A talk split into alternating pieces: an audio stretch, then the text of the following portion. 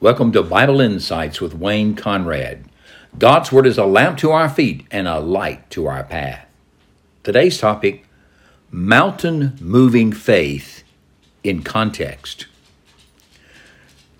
We have been considering a passage of Scripture that many people have scratched their head over, and some have thought, you know, I can use this passage of Scripture and if I can just get my faith right, if I know how to activate it right, I can basically do whatever I want if I simply ask God with faith, my faith. I got to activate my faith. Well, obviously, I'm talking about those passages of scripture where Jesus uses an illustration that's exaggerated to drive home a point.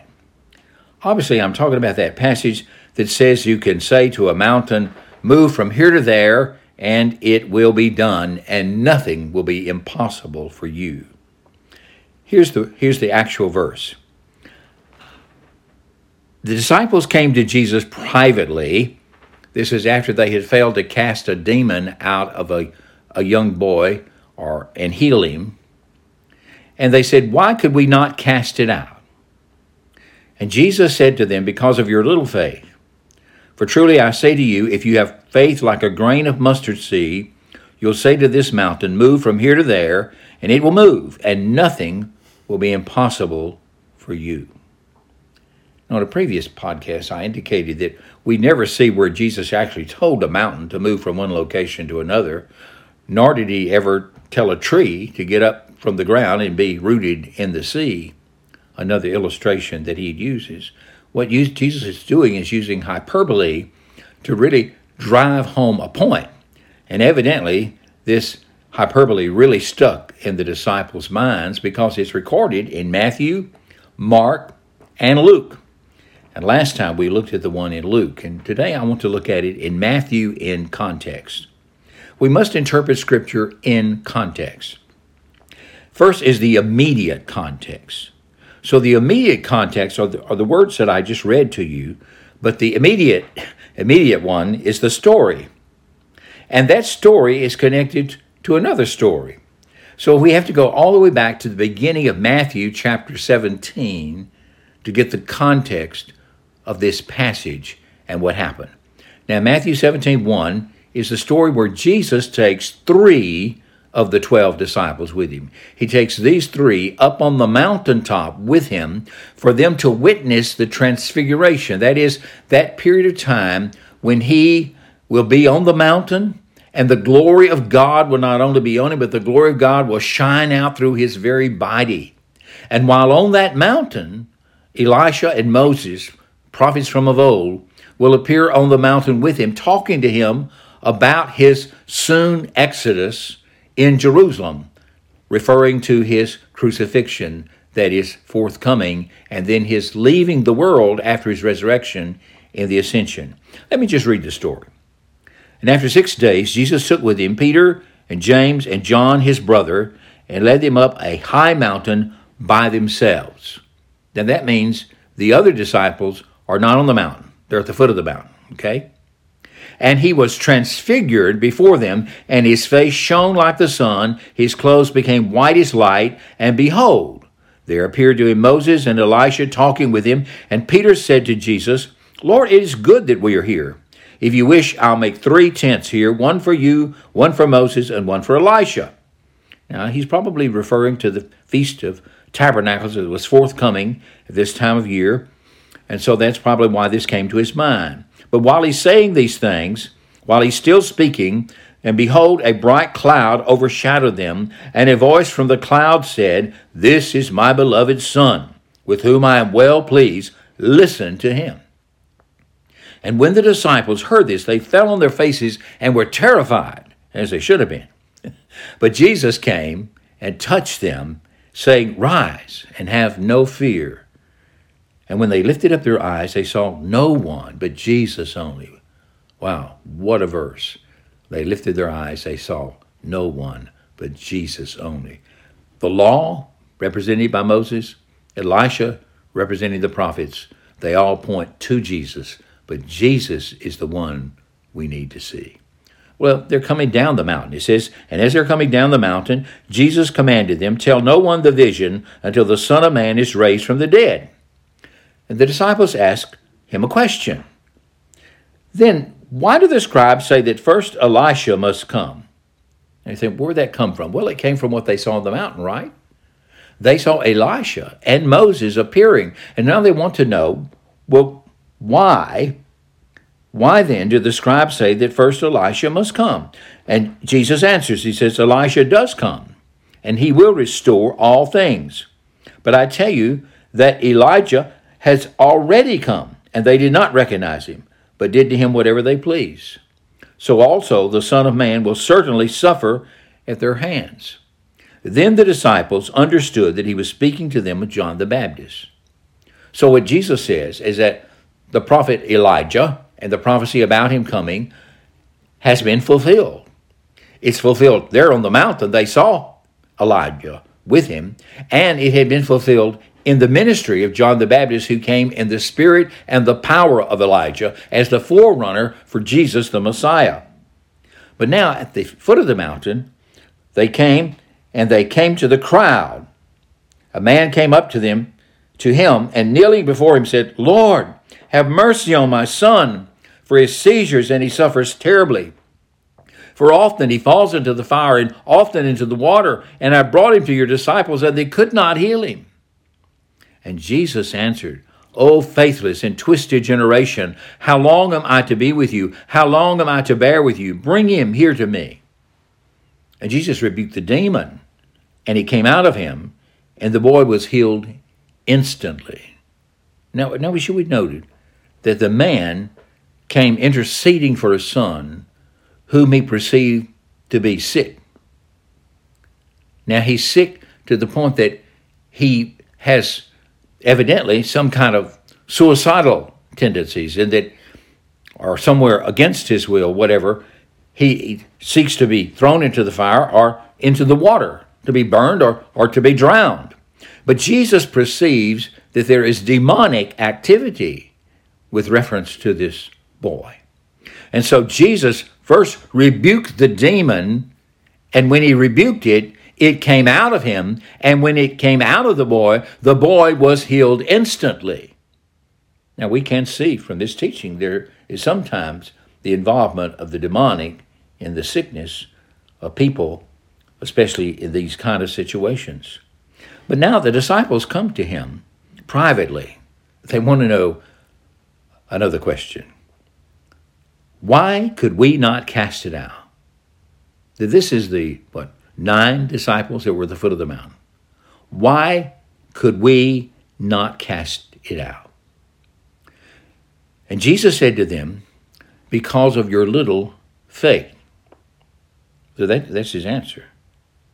But then he goes on, For truly I say to you, if you have faith like a grain of mustard seed, you will say to this mountain, Move from here to there, and it will move, and nothing will be impossible for you.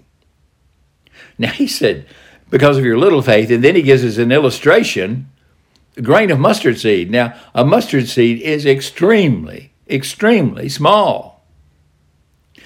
He's saying it's not the amount of faith, but it's where faith is. Where's faith located? Now, Uh, I want to point you over to Mark because Mark also tells a story about the, the young boy being healed, delivered and healed. And it's interesting that when Mark tells his story, Mark 9, 24 through 29, Jesus does not have these words about the mustard seed or the mountains moving. Here's what he says there. And when Jesus saw that a crowd came running together, he rebuked the unclean spirit, saying to it, You mute and deaf spirit, I command you to come out of him and never enter him again. So Mark gives us what Jesus actually said to the demon to make him leave. He perceived it was a mute and deaf spirit that was causing this boy not to be able to speak and not to be able to hear. He said, I command you to come out of him and never enter him again. Now, Jesus can do that in his own name because he has power over demons. He has power over Satan. And after crying out and convulsing him terribly, that is, the demons, it came out. And the boy was like a corpse. He looked like he was dead. And so most of them were saying, He's dead. You can hear the murmur going through the crowd. He's dead. He's dead. He's killed him. But Jesus took him by the hand and lifted him up and he rose. Now, that's interesting because you need, sometimes when people misuse these verses, they will tell to the person to do certain things. But notice that Jesus lifted him by the hand. And when he did so, he arose. Jesus' own power in touching this boy and lifting him up. And when he'd entered the house, after this incident is over, when Jesus entered the house, his disciples asked him privately, Why could we not cast it out? All right, same question, the same group of disciples. But this time, Jesus does not use, according to Mark, he doesn't have this illustration. That doesn't mean Jesus didn't say it, but Mark is not recording it because he's, he's zeroing in on what the lesson is. Why could we not cast it out? And here's Jesus' answer. He said to them, This kind cannot be driven out by anything but prayer. Now, now we can notice from that that there's different kinds of demons and demonic power, and some are harder than others to cast out. But this particular kind that was on that young boy, it could not be driven out except by prayer. Well, what kind of prayer? That, that's really what's, what's behind so much of this. What kind of prayer? What was wrong with the disciples that were at the foot of the mountain that they couldn't cast the demon out of the boy? Well, we're not told exactly, but we can use our reasoning to determine something that may have been going on with him. You see, Jesus was absent. He went up to the mountain with three of the disciples and he left the nine down there. So the master's presence was with him, was not with him. But Jesus had previously given the twelve his authority and his name to cast out demons and to heal the sick and to preach the good news of the kingdom. And they had done that on numerous occasions. And then they came back and reported to them. We can read about that, in, for instance, in, in uh, Luke 10, I believe it is, uh, where he had even 72, he did this. So they had done this before, and Jesus had not been present with them. But for some reason, on this particular occasion, he took three of the disciples with him and he left the other nine at the foot of the mountain. The disciples seem to have not had faith in their ability to cast it out without his presence and in his name because he was on the mountain with three of the disciples and they were down below. So perhaps it was that they just didn't believe that they had all that they needed to do it. And it also because this demon seemed to have been very strong with him. Maybe they didn't even perceive there was a demonic power involved in the boy's sickness. That's all looking at the immediate text, the verse within the paragraph, and its extended text, that is, the stories that is connected with, and also comparing Matthew 17 with Mark 9 in the same incident of the healing of the boy at the foot of the mountain. But you know, when we do that, we, we can understand that Jesus is teaching us about prayer, about its importance and its power. But prayer that has power is prayer that is given in the name of Jesus. And that doesn't simply meaning his name, speaking his name. It means the authority of Christ being used in the praying. And that involves a broader context than we have here. So when we interpret Scripture, we not only interpret it by means of the immediate context and the connected context, but we must also look at the broader context of other parts of Scripture that talk about the same thing, and that is about prayer and about God answering prayer, God giving us that which we ask in the name of Jesus. So when we look at the broader context, we have to consult other passages of Scripture. But before I go there, I want us to understand this one central thing. It is not the amount of faith that makes the difference, it is the object of faith. And the object of faith must never be in ourselves or in our ability or our spiritual gifting. It must always be in the person of the Lord Jesus Christ Himself, who He is and what He has accomplished for the salvation of mankind on the cross and by His resurrection and ascension into heaven. Well, what does the broader context about prayer have to say about this? Well, let me mention that Matthew also uses this same illustration about prayer and the, the fig tree in Matthew 21. So he uses this hyperbole again, and that's on the occasion when he had entered into Jerusalem in what we call the triumphal entry, and then he left. We've recorded Matthew 21, 17 through 22. And leaving them, he went out of the city to Bethany and lodged there. He spent the night there. In the morning, as he's coming back, as he was returning to the city, Jerusalem, he became hungry. And seeing a fig tree by the wayside, he went to it and found nothing on it but only leaves. And he said to it, May no fruit ever come from you again. And the fig tree withered at once. Now, in the next podcast, I'm going to talk about this fig tree. Okay, but here, Jesus goes on. When the disciples saw it, they marveled, saying, How did the fig tree wither at once? And Jesus answered, Truly I say to you, if you have faith and do not doubt, you will not only do what has been done to the fig tree, but even if you say to this mountain, Be taken up and thrown into the sea, it will happen. You see, that's where the, the, the message title is coming from Mountain Moving Faith in context. And here's his point Verse 22 And whenever or whatever you ask in prayer, you will receive if you have faith. Okay. Now, that doesn't necessarily clear up what our passage is. It, it almost adds another layer, doesn't it? But remember, we must, con- you must interpret the verses and the words in the context immediate context, the connected context, and the broader context of the book, the passage, and the books of the New Testament and the Word of God. And we have a broader context about prayer and its power and prayer in the name of Jesus in the writings of Jesus. That's recorded for us in John's Gospel, for instance, but also by two of his disciples. One is James, his half brother, who didn't believe him at at the time that these events was occurring, but who came to believe him after the resurrection and became the leader in the Jerusalem church. And we also have a recording by First John. Now, John was present. He was one of the disciples on the mountain with Jesus, and he's the one who heard all of these sayings. So let's look at what other scriptures have bearing on this. Well, let's go to James, okay? James has this to say about prayer and faith. James 1 6. But let him ask in faith, with no doubting. For the one who doubts is like a wave of the sea that's driven and tossed by the wind. Now, people misuse this scripture.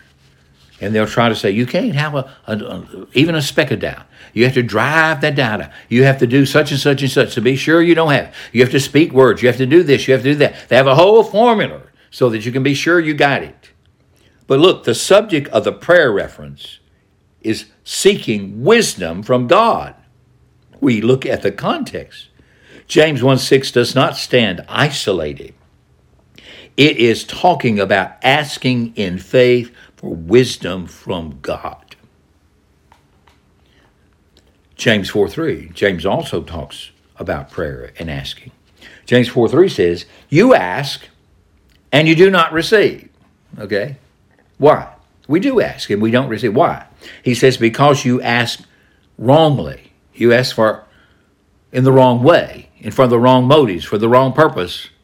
You ask wrongly, what is it? To spend it on your passions or your lust, to spend it on your desires. That's what he means. It's, in other words, it's a self centered prayer for something you want for yourself, to spend it on yourself. And James says, God doesn't have to answer that kind of prayer. That's not the kind of prayer God's looking for. What kind of prayer is He looking for? Well, he's looking for us to pray the desires of our heart that have been changed to be after his own heart. Consider James, I mean Psalm 37, verse 4 with me. Delight yourself in the Lord, and he will give you the desires of your heart.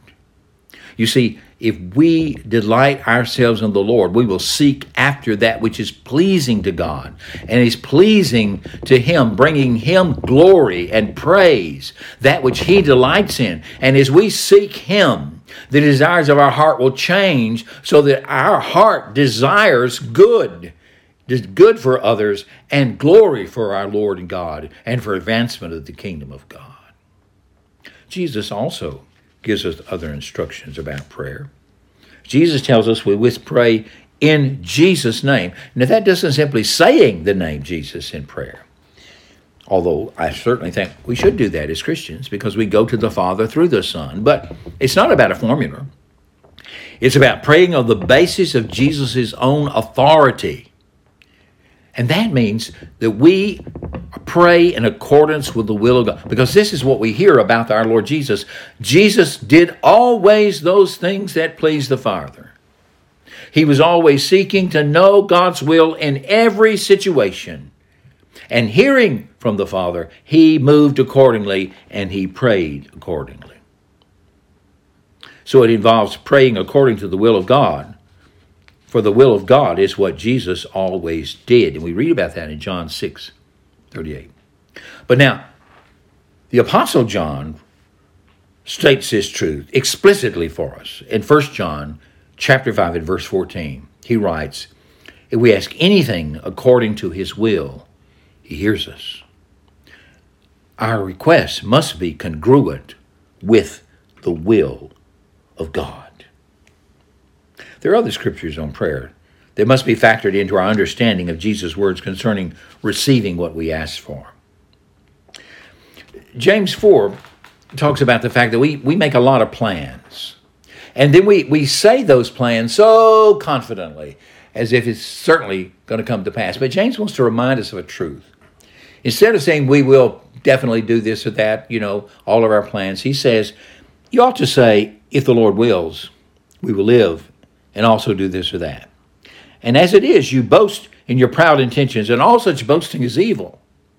And that applies to prayer too. And that doesn't mean we have to always preface the prayer with, if, if it's your will, healing. But that has to be certainly a factor in our minds and hearts. We're seeking the will of God. And we, we pray for God to heal because it, it's delight his, to heal. But he doesn't always heal. And ultimately, this side of the resurrection, all of us will die unless we're translated when Christ comes again. And even then, it will be a sort of death because we will be changed in a moment, in the twinkling of an eye.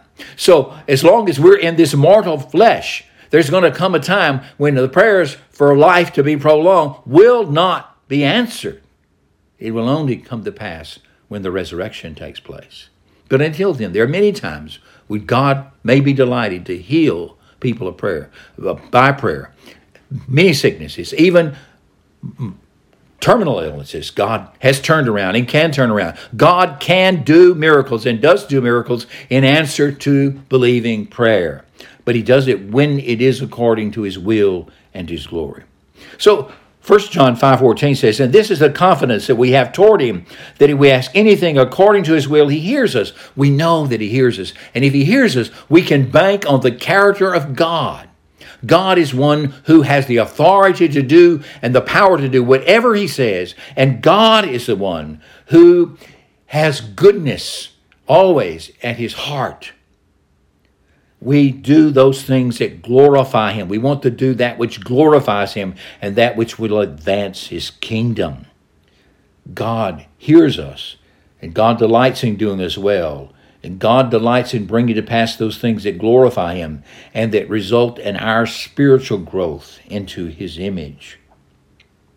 1 John 3.22 informs us, In whatever we ask, we receive from Him because we keep His commandments and do what pleases Him. Now 1 John also tells us what those commandments are. The commandments are that we are to love God and we are to love our brother in Christ. Those are the commandments Jesus gave, and those are the commandments at 1 John 3 the commandment to believe in Jesus as the Christ, and the commandment to walk in love and to love Him with all of our heart and soul and mind and strength. Look, if, if we do these kind of things, we can pray very confidently that God will intervene and that God would do that which seems to us to be impossible. Because all things are possible with God when it is His will, when it is for His glory, and even when it may be for our good, though at the moment we may not know what's for our good. This has been Wayne Conrad with Bible Insights